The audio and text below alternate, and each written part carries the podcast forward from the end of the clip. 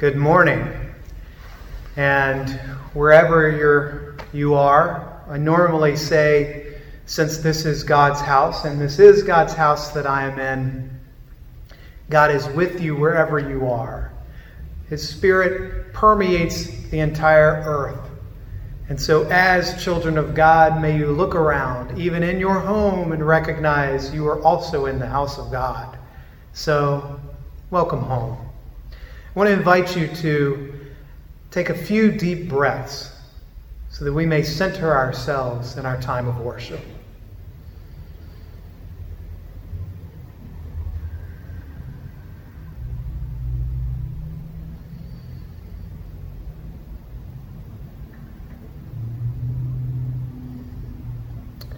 Let us worship the living God.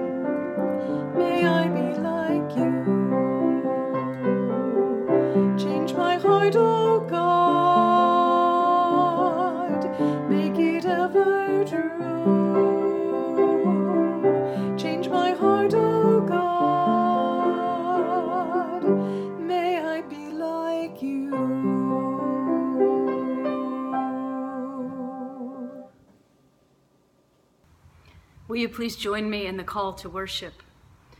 There are many mysteries to our heart. How great are your ways, O God. Sometimes our words are a regrettable showcase of what lies within us. Forgive us for hurting others. Sometimes our words are a sad reflection of the trials we've endured. Bring about healing in our souls. Keep your heart with all vigilance, for from it flow the springs of life. Let's join together now in our opening hymn. I'm offering a twist on a classic gathering hymn this morning, the slight alteration of the traditional text to make a familiar holiday tune usable year-round. So for those of us who could use a little Christmas about now, please join me in joyful song.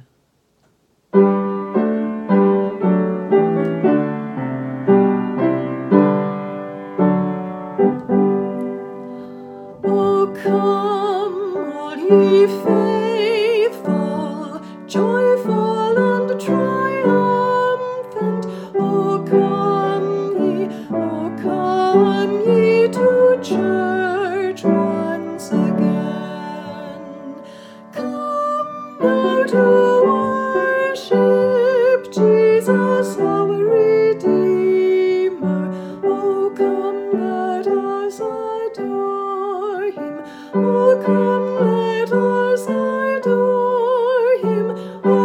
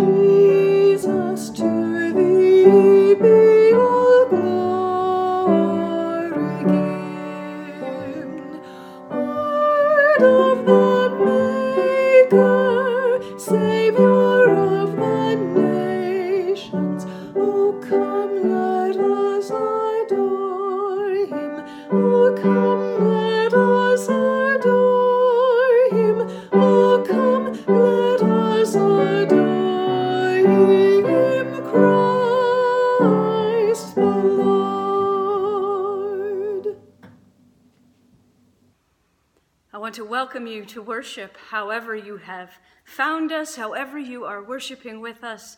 It is good to be together. Let's join together now in our community prayer. Let us pray.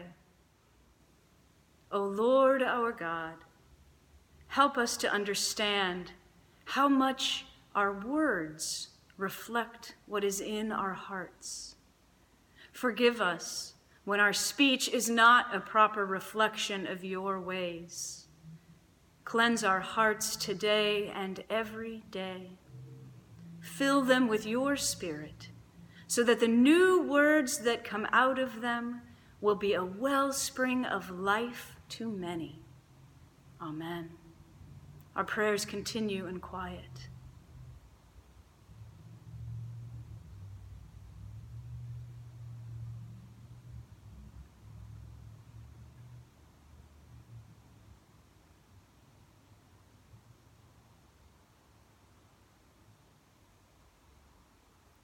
Amen. Friends, the psalmist reminds us that God is compassionate and gracious, abounding in love. For as high as the heavens are above the earth, says the psalmist, so great is God's love for us. As far as the east is from the west, so far has God removed our transgressions from us. By the power of the Holy Spirit, we are set free. Rejoice in the good news. Amen. A birthday blessing for August. A poem by Nikki Giovanni. Love is a human condition. An amoeba is lucky it's so small, else its narcissism would lead to war, since self-love seems so frequently to lead to self-righteousness. I suppose a case could be made that there are more amoebas than people, that they comprise the physical majority and therefore the moral right, but luckily amoebas rarely make television appeals to higher gods and baser instincts.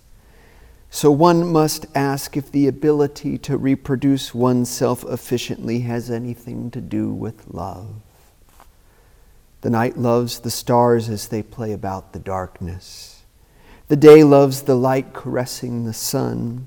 We love those who do, because we live in a world requiring light and darkness, partnership and solitude, sameness and difference, the familiar and the unknown. We love because it's the only true adventure. I'm glad I'm not an amoeba. There must be more to all our lives than ourselves and our ability to do more of the same. May you experience that adventure that is central to the human condition, love in whatever form, this year. Happy birthday. This is our time of discovery for our younger ones, and perhaps for our less young ones too. Once there was someone who said such wonderful things and did such amazing things that people just had to follow him. And because of how he was and what he said and what he did, they said of him that God dwelled inside him, that he must be God's special child. This one we know as Jesus. And as followers of Jesus, one of the things that we believe is that God can dwell within us too. That God can show up in and through us. And so one of the reasons we pray, perhaps the reason we pray, is to invite God to show up in and through us in the way we speak, in what we do, in how we are, in our kindness, in our compassion, in our courage and commitment to doing what is right. I want to teach you a song which is a prayer that invites that. It asks God to show up and be glorified, which is a fancy way of saying, show up in me and in all that I do and all that I am. So it's nice because it's a repetitive song. We just change a little phrase each verse to mention another aspect in our life that we'd like God to show up in through us. It goes like this. Be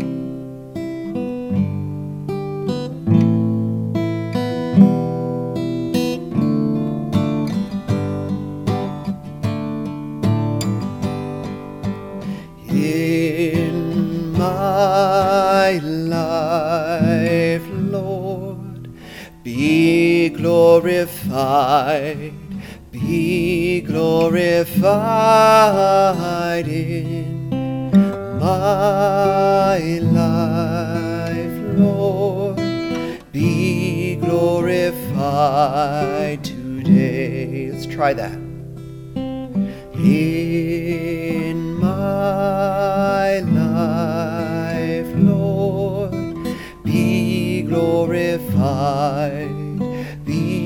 Glorified in my life, Lord, be glorified today. In my home, in my home, Lord, be glorified. Glorified in my home, Lord, be glorified today. In my playing, in my playing, Lord, be glorified. Be glorified in my playing, Lord, be glorified today. In our family, in our family, Lord, be glorified.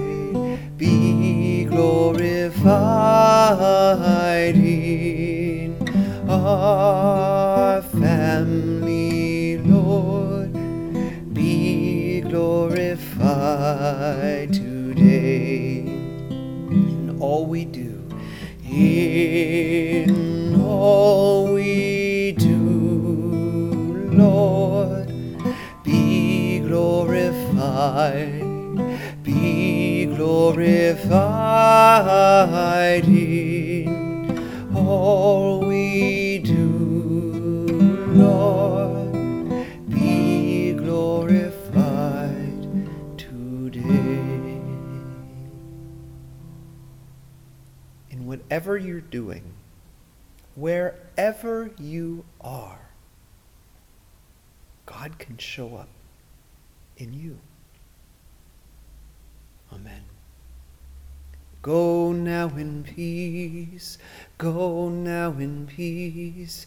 May the love of God surround you everywhere, everywhere you may go. Create in me a clean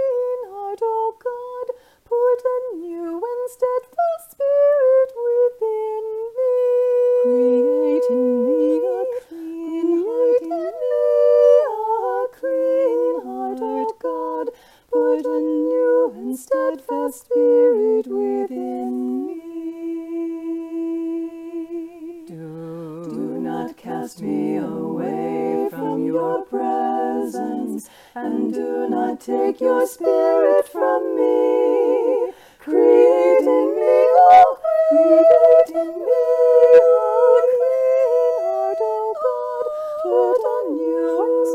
Spirit within me, create in me a clean heart, O God. Put a new and steadfast spirit within me. Restore to me the joy of your salvation. Restore to me the joy of salvation. And sustain me with a generous spirit,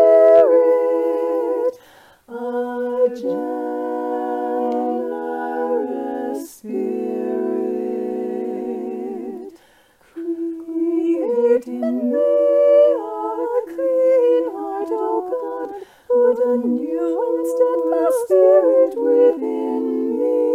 Create in me, O create in me a clean heart, O God. Put a new and steadfast spirit within me.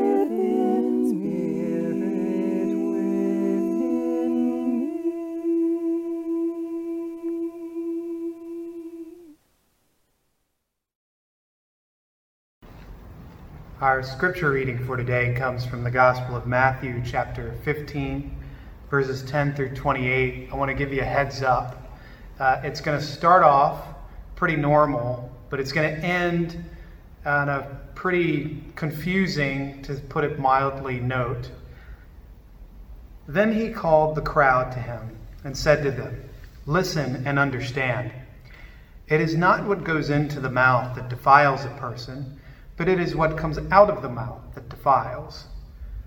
Then the disciples approached and said to him, "Do you know that the Pharisees took offense when they heard what you said?"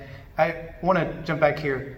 What the disciples are talking about is the situation that happened just before this reading, where Jesus essentially accuses the Pharisees of being phonies, of being kind of fake on the inside, but covering up all their wrongness with a bunch of religious talk and religious clothing and all that. So that's why they were offended. He answered, "Every plant that my heavenly Father has not planted will be uprooted. Let them alone. They are blind guides of the blind. And if one blind person guides another, both will fall into the pit." But Peter said to him, "Explain this parable to us." Then he said, "Are you also still without understanding? Do you not see that whatever goes into the mouth enters the stomach and goes out into the sewer? But what comes out of the mouth proceeds from the heart, and this is what defiles. For out of the heart comes evil intentions, murder, adultery, fornication, theft, false witness, slander. These are what defile a person. But to eat with unwashed hands does not defile." That's what started this whole thing, was a argument between the Pharisees and the disciples about eating, quote-unquote, unclean food. Jesus left that place and went away to the district of Tyre and Sidon. Just then, a Canaanite woman from that region came out and started shouting, "Have mercy on me, Lord, Son of David. My daughter is tormented by a demon." But he did not answer her at all. And his disciples came and urged him, saying, "Send her away, for she keeps shouting after us." He answered, "I was sent only to the lost sheep of the house of Israel." But she came and knelt before him, saying, "Lord, help me." He answered, "It is not fair to take the children's food and throw it to the dogs." She said, "Yes, Lord, yet even the dogs eat the crumbs that fall from their master's table." Then Jesus answered her, "Woman, great is your faith. Let it be done for you as you wish." And her daughter was healed instantly. It's worth noting that it's pretty remarkable that her daughter was healed instantly, but it Did you catch the part about Jesus Christ possibly calling this woman, her friends and family, a dog? It makes me wonder how many of you have ever said something you regret, or and other people read about it or saw it on the internet or something. But could you imagine what you said being written down in a book like the Bible and then distributed to billions of people throughout the world? I could imagine Matthew getting through the pearly gates, seeing Jesus in heaven, Jesus giving Matthew a big hug, saying, "You've done such a great job. Thank you for all the work you've done. So glad you're here." And then saying to Matthew, "But why did you have to include that bit about the Canaanite woman in there?" Nameless Canaanite woman. Why'd you have to put that in there? That's actually a great question to ask whenever you're reading the Bible. Why, out of all the things that happened, all the things that were said, why put that in there? Some people think it actually lends greater credibility to the Gospels, because if you're going to make up a religion, why would you include stuff like that in it? And people will also say, well, you know, it's about the context. It's probably not as bad as it sounds. You know, Jeff's going to explain to us how it's not as bad as it sounds. There's probably some Greek word that's different, but actually the Greek word makes it sound more like an annoying puppy than a dog. So that doesn't work. Well, what is the background of this? Jesus is coming from Nazareth, okay? He's coming from his home in Nazareth, and he is going to travel through the Canaan area, the sort of Jordan River Valley area, into Jerusalem. That's his plan. That's his purpose. And his plan and his purpose is also to bring God's love to the quote-unquote house of Israel, as he says, not to these Canaanite people. Jesus has a plan and a purpose, and this woman has interrupted those plans and has interrupted that purpose. How many of you are planners, I wonder? I know some of you are, and we're very grateful that you are. But this has got to be a difficult time for you type A people out there. I mean, our plans are getting thrown up in the air, whether they're big plans about what, you know, work's going to look like in a few months, or big plans about what is life at home going to look like with school. And it's hard to figure out how to plan things, even little things like going to the store. I remember a few months ago, I go to Costco up in Novato, and there was a line, a socially distanced line of people wrapping around the building. And when I saw that with surprise, I thought, wait a minute, am I really prepared to invest another hour or two before I even get in the building just so we can restock on paper towels and toilet paper? I did, whether that means anything to you or not. I actually have an audience today. I brought someone here. Joey, come here. This is our dog, Joey, right here. And Joey is a German Shepherd. Come on up. Say up. Come on. Good girl. There you go. And Joey is an extremely smart dog. Not always obedient, but she's a very smart dog. And it's been really interesting to me to see how Joey figures out how she's going to eat the food that we give her. Now, as a German Shepherd, Joey needs roughly 5 hours a day of work, or she gets really stir crazy and cabin fever kind of a thing. And Jen and I have gotten her these things called Kongs. They're sort of puzzles that you put food and treats in. And so she goes all over the house with these things eating her food, and it gives her something to do when we aren't able to play with her. And what's funny about this is seeing how Joey has developed these plans to eat her food in the most efficient way possible. Because while she's a German Shepherd who wants work, she's also a dog who wants to eat her food. And so Joey will, first she discovered that the hard floor isn't a good place because her puzzle, you know, her Kong slides all over the floor. Then she discovered that the carpet is a better spot. Then she discovered that her bed is actually the best spot because she could put it there and it doesn't move. It just stays right where it is. and Joey, go on. Sorry, you're not in the sermon the whole time. So what has been really humorous is how we have introduced a couple of new, shall we say, scenarios to Joey's plans of how she's going to eat their food. This is our children with Joey. And what has changed about the way Joey eats her food now that we have children is the floor space where Joey would normally eat her food is shared with our children's toys. And so our children don't want Joey to eat her food where they play with their toys because they're afraid that she might eat one of their Legos. And Lord knows that I am not going to conduct any sort of science experiments to discover if she has eaten a toy after it has been eaten, okay? So what they've done and what Joey's figured out is I can take my food to the landing of the stairs, that sort of square area you have in the stairs, and she's all by herself there. It's a small area so her Kong doesn't fly all over the floor. That is her plan now. And people will say to us, gosh, that's so rough how you treat Joey. And we say, she's just a dog. Come on, she's just a dog. And Joey is. She's a dog. And I know many of you treat your dogs better, but she's just a dog. And Jesus refers to this person, her family, and friends as dogs. And says, I can't waste God's blessings on you dogs. That's rough.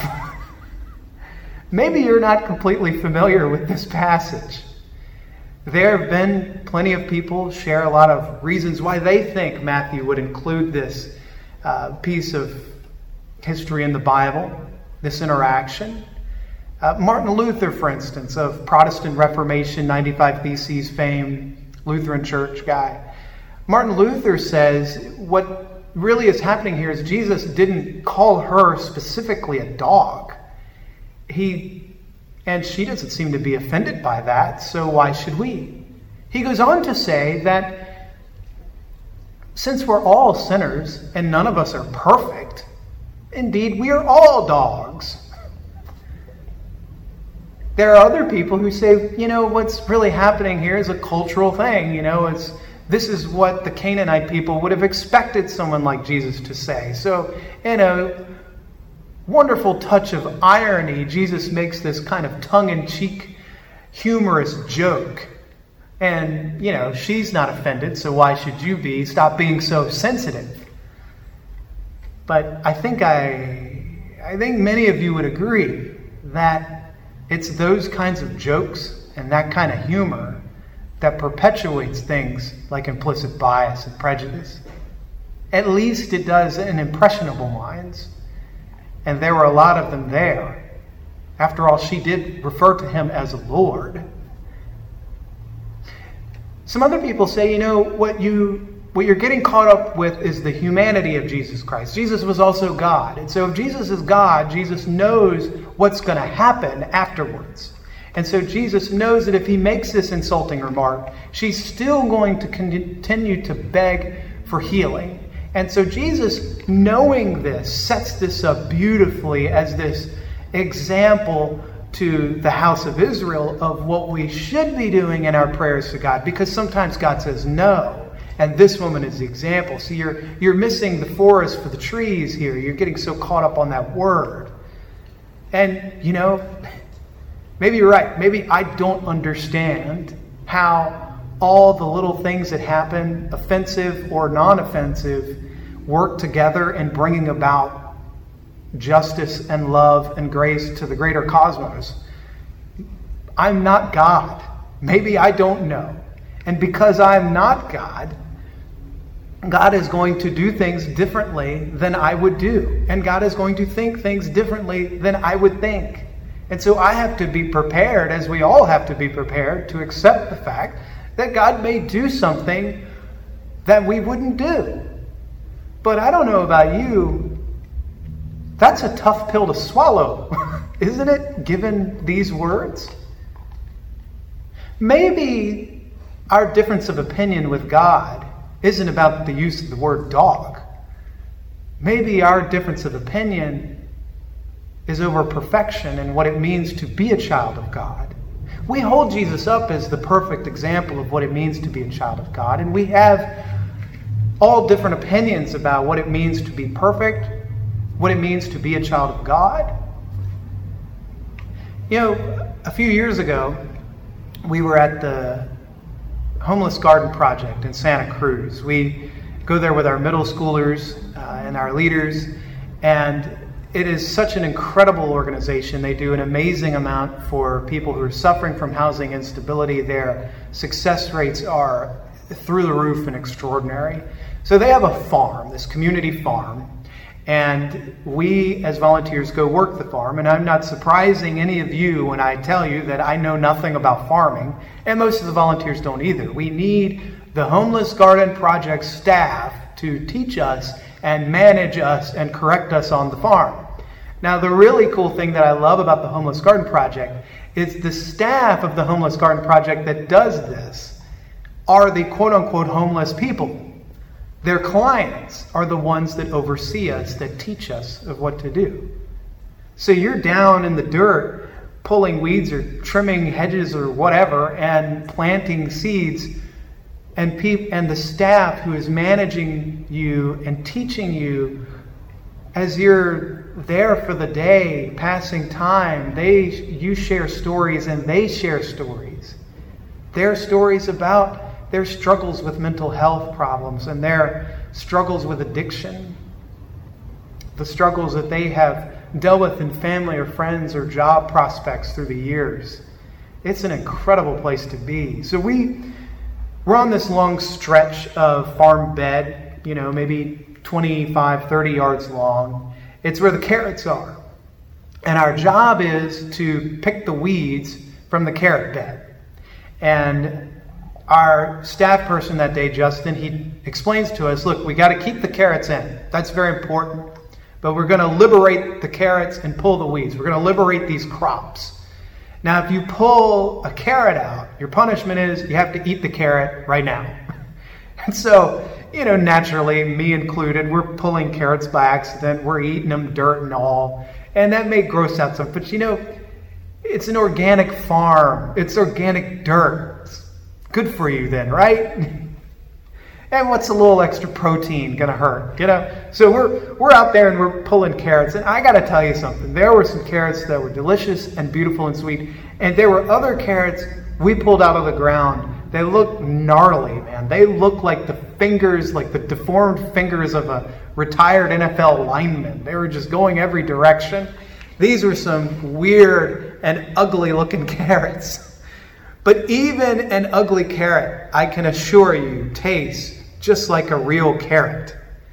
It has the same amount of beta carotene, it has the same amount of fiber, the same amount of vitamins as all other carrots.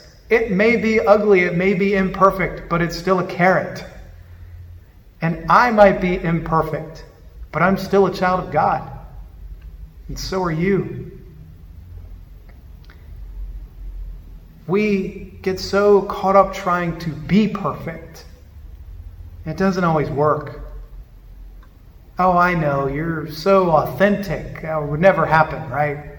Or I know people that are so authentic. They're not like that. But goodness, think about those first couple dates you go on.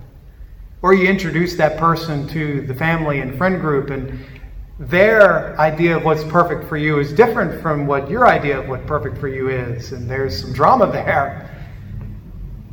Or can we follow you to your next job interview when they ask that question, right? Tell us about your strengths and weaknesses. Well, you know, I'm not perfect, but my weaknesses, it's that I work too hard sometimes.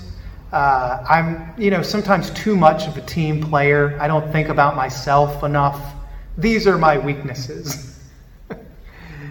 We're not fooling anybody. The interviewer knows you're not perfect. The person you're dating knows you're not perfect. We know you're not perfect. I'm not perfect. But maybe our definition of what perfect is and what God's definition of what perfect is a little different.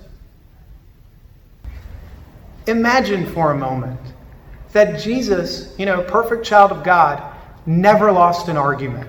Imagine that Jesus was never wrong, never learned anything.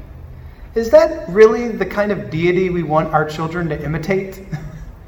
Hey kids, follow God, follow Jesus Christ. Never be wrong again, never listen, never learn to anyone ever again. Really, is that what we want? Because I don't think so. So then if that's not what we want, then do we think being open-minded is a good thing?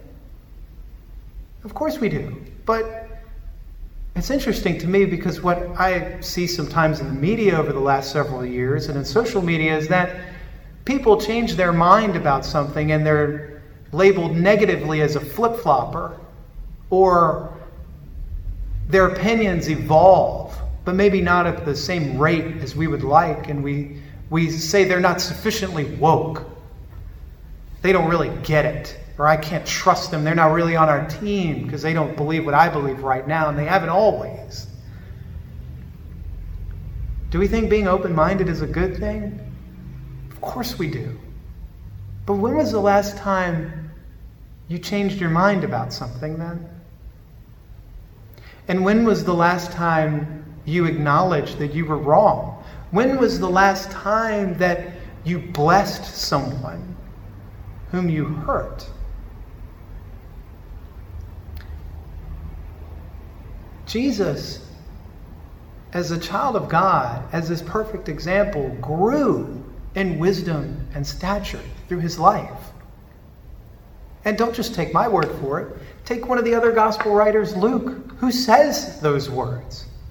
Jesus grew in wisdom and stature, and so if Jesus grew in wisdom, then doesn't that mean that he was wrong sometimes? And that people taught him? And that he changed? If he grew in stature, doesn't that mean that he made mistakes? And that people taught him? And that he grew as a result of that? We can change our minds. We can change our course. After all, Jesus Christ did. And do you know how badly we need people like that in the world today? People who, when confronted with their misguided remarks, respond with humility and grace. People who, after missing the point and being reminded of God's redeeming love that's meant for everyone, respond with humility and healing. Or how badly do we need people like this woman in the world? This foreigner, this Gentile, right? This outsider. How badly do we need people like that? It's important to note that the only time we read in the Bible of Jesus losing an argument is to a foreign woman. Not some insider, not some man, not some holy person. How badly do we need people like her, who in these kinds of moments respond with humility and still persistence? It's as if she can only hear the cries of her daughter through the noise of that crowd. She reminds Jesus of God's love being for all. Yes, even the dogs get to eat the crumbs off the master's table. How badly do we need people like that who, when confronted with these moments, don't attack and then perpetuate that cycle of division, who respond still with love and purpose, love for those who are suffering. May we follow her example and that of Christ. She asked Jesus to do something that he's already said he wouldn't do. Does God change its mind? Can we bend the will of God? Is that what prayer is? We moved Joys and Concerns to just after the sermon because it seemed like the right time to do it today. So we're going to have that time in just a moment. And of course, if you're comfortable, as always, share your prayers, your joys and concerns in the comment boxes, wherever you may be watching this, so that we can pray in one spirit as one family. Of course, if you're not comfortable with that, you don't know how, it's okay. We are still one in the spirit, trying to bend God's will. But I know what some people say. They may not say this, or they think it.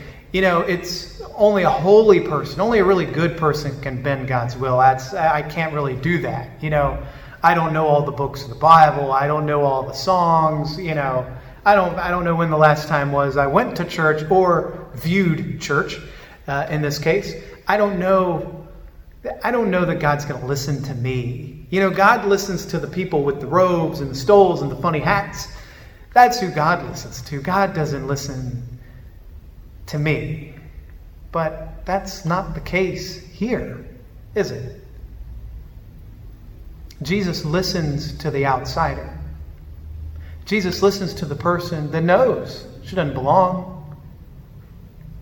And as so often is the case in our holy text, in our holy scriptures, the people that God listened to, the people that bend God's will, are the people who usually don't feel comfortable in places like churches or synagogues or temples. The people who bend God's will are the ones whose words come from deep in their heart and a place of suffering and brokenness. You shouldn't have to beg other people for help. But sometimes you do. People shouldn't have to beg you for help, but sometimes they do. And we shouldn't have to beg God for help, but sometimes we do. And when we beg, we put on the table our brokenness and our suffering. So if you are carrying any kind of anxiety or stress, or pain and suffering for you or your loved ones, as in this woman's case, may those words come out in your prayers. May those words of brokenness come out so that you and others might be healed. May they come out to those you love and trust. May those words come out. And may we hear from God the same words that were given to that woman. Great is your faith. May it be done to you and for you as you wish. For our time of joys and concerns, let us pray.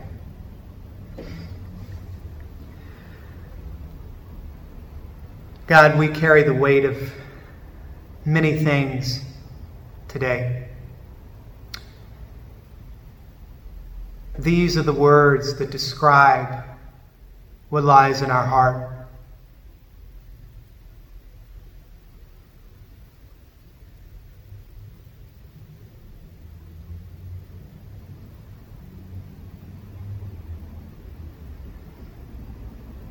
God, we also have much to celebrate.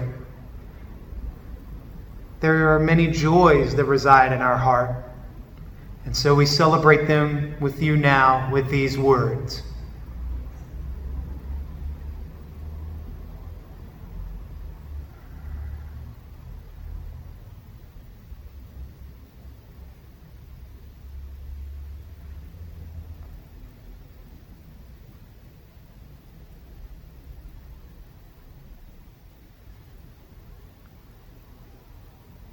As we finish this time of prayer, let us pray the words that Jesus taught us to pray, saying, Our Father, who art in heaven, hallowed be thy name.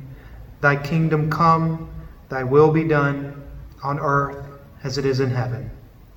Give us this day our daily bread, and forgive us our debts as we forgive our debtors. And lead us not into temptation, but deliver us from evil. For thine is the kingdom, and the power, and the glory forever. Amen.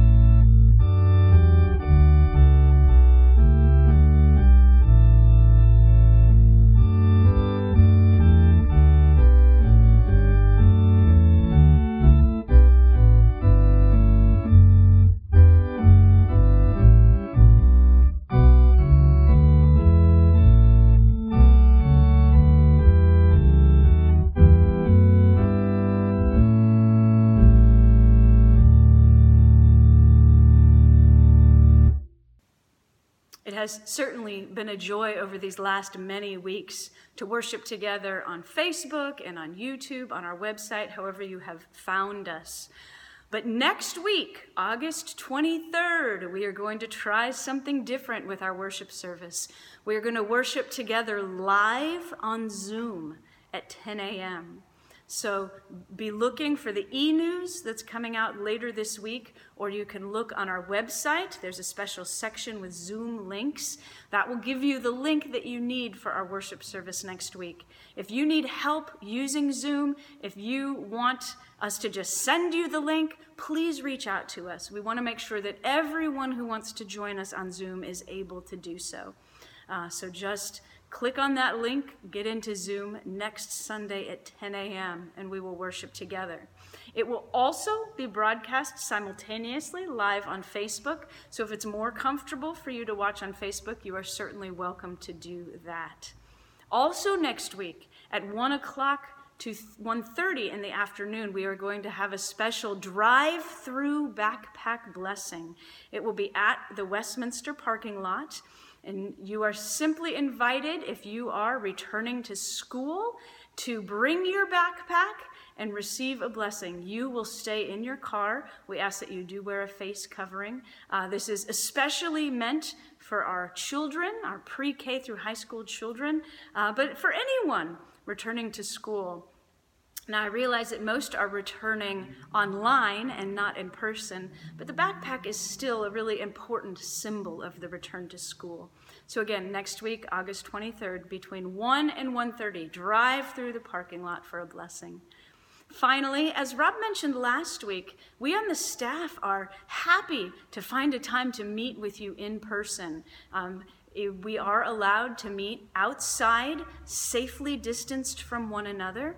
So if you would like a chance to be in person with one of us on the staff, just reach out to us, and we will certainly find a time to get together in a safe way outside. And with that, I invite us to join together now in our closing hymn. Glory.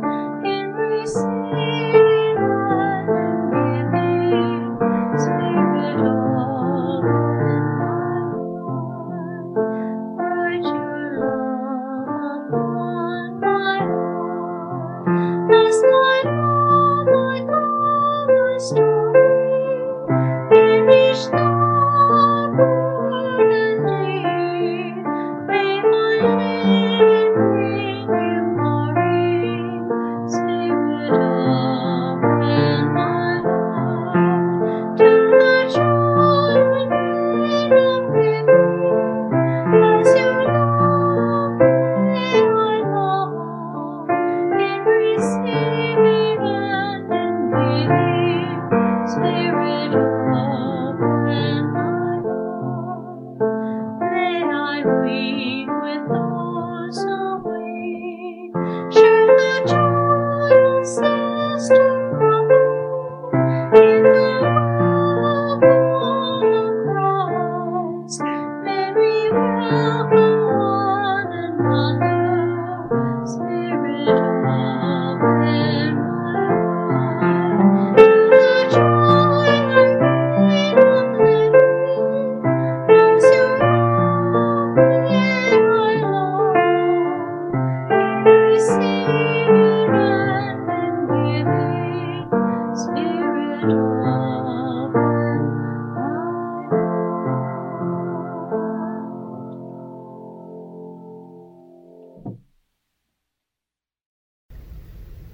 And now, as you go from this thing to the next, may you go with the faith of that Canaanite woman, and may it be done for you as you wish. Amen.